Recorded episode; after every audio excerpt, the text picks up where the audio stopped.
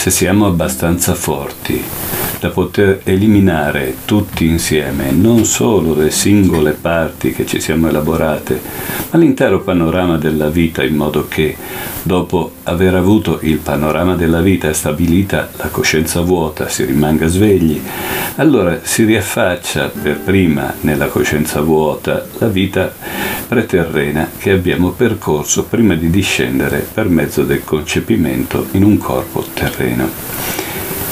Questa è la prima vera esperienza soprasensibile che si ha dopo aver stabilito la coscienza vuota. Si vede cioè la propria vita preterrena. Da questo momento in poi si conosce l'immortalità dell'uomo da un lato, che oggi non è affatto rilevato. Oggi si parla sempre soltanto dell'immortalità, non si impara l'intera realtà, cioè che l'immortalità è la negazione della morte. Certamente questo è altrettanto vero quanto l'altro aspetto. Avremo molto da dire in proposito.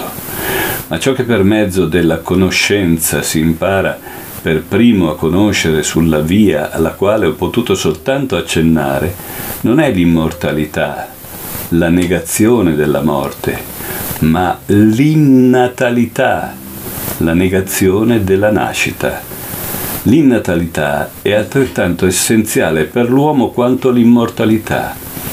Quando di nuovo si comprenderà che l'eternità ha questi due aspetti, l'immortalità e l'innatalità, allora soltanto si potrà nuovamente penetrare con la conoscenza del duraturo e nel vero eterno dell'uomo.